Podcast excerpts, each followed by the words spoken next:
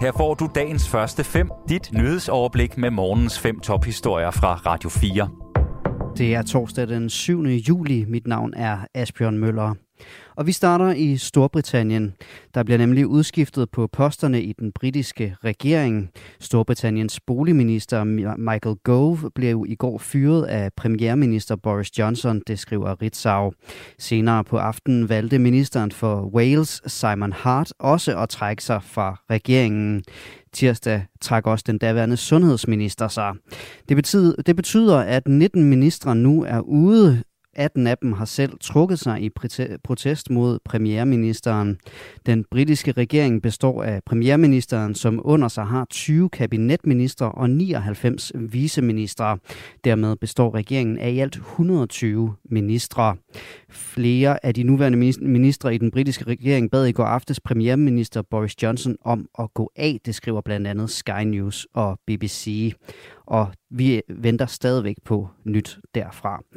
Boris Johnson afviser selv ifølge Reuters at kommentere på øh, kravet. Han afviser også, som han har gjort flere gange, at gå af, som han også understregede under en spørgetime i underhuset i går. Frankly, Mr. Speaker, the job of a prime minister in difficult circumstances when he's been handed a colossal mandate is to keep going, and that's what I'm going to do.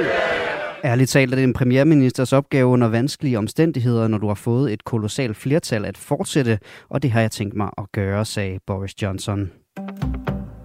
Fra midnat gik 200 flymekanikere under Dansk Metal i strejke. Det gjorde de for at vise sympati for de strejkende SAS-piloter. Men SAS-kunder behøver ikke være bange for, at flere fly bliver aflyst på grund af strejken. Det fortæller SAS' pressechef i Danmark, Alexandra Lindgren, i et interview med TV2. Den her sympatistrække kommer ikke til at påvirke vores flyvninger. Vi har løsninger klar til den vedligeholdelse, som det kræves af os, siger hun. SAS vil i stedet for få sine fly serviceret i andre lufthavne, så de stadig stadig lever op til reglerne. Når mekanikerne strejker, vil de ikke servicere SAS-fly. Apple indfører nu en funktion, der blandt andet skal give mulighed for, at menneskerettighedsforkæmpere og andre mål for hackerindgreb er bedre beskyttet. Den nye funktion er klar på alle Apples produkter til efteråret, det skriver Reuters. Den kommer til at hedde Lockdown Mode og er udviklet efter, at to israelske sikkerhedsselskaber har udnyttet fejl i Apples software. Det betød, at de nemt kunne bryde ind i iPhones, uden at offeret har behøvet at trykke trykke på eller godkende noget. Softwarefejlen hang mest sammen med Messenger-appen, som hacker nemt kunne sende filer til. Med lockdown mode vil disse beskeder nu blive blokeret. Udsigten til at skulle huse udlændinge frustrerer borgmesteren i Jøring. Det gav lokal modstand, da en mindre gruppe udlændinge uden lovligt ophold i Danmark blev indkvarteret i landsbyen Sandvad ved Vejle i efteråret. Nu skal gruppen af udlændinge flyttes til et bosted i Vrå i Nordjylland. Det er Jørgen Kommunes borgmester Søren Smalbro ikke glad for, og han vil gerne have vidst noget på forhånd.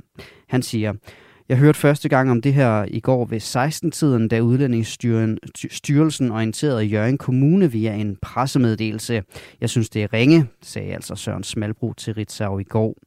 Baggrunden for flytningen er, at Udlændingsstyrelsens kontrakt med Vejle Kommune blev opsagt.